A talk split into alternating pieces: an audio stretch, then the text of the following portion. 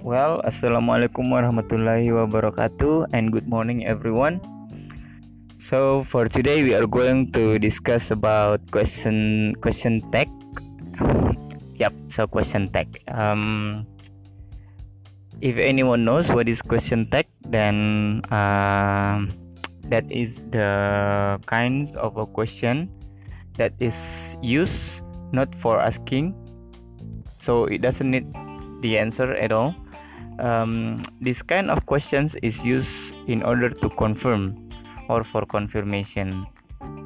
So the one who use the question tag they uh, have already known actually uh, about what are they questioning.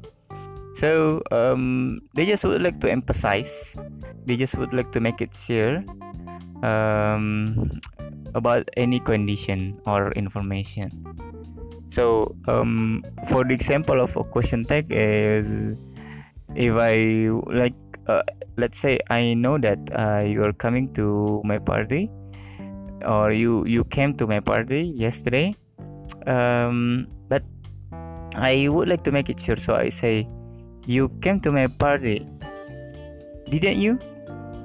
You came to my party didn't you? So if you pay attention in this sentence um, I use simple past tense and in the end I close it with auxiliary of simple past tense um, in negative.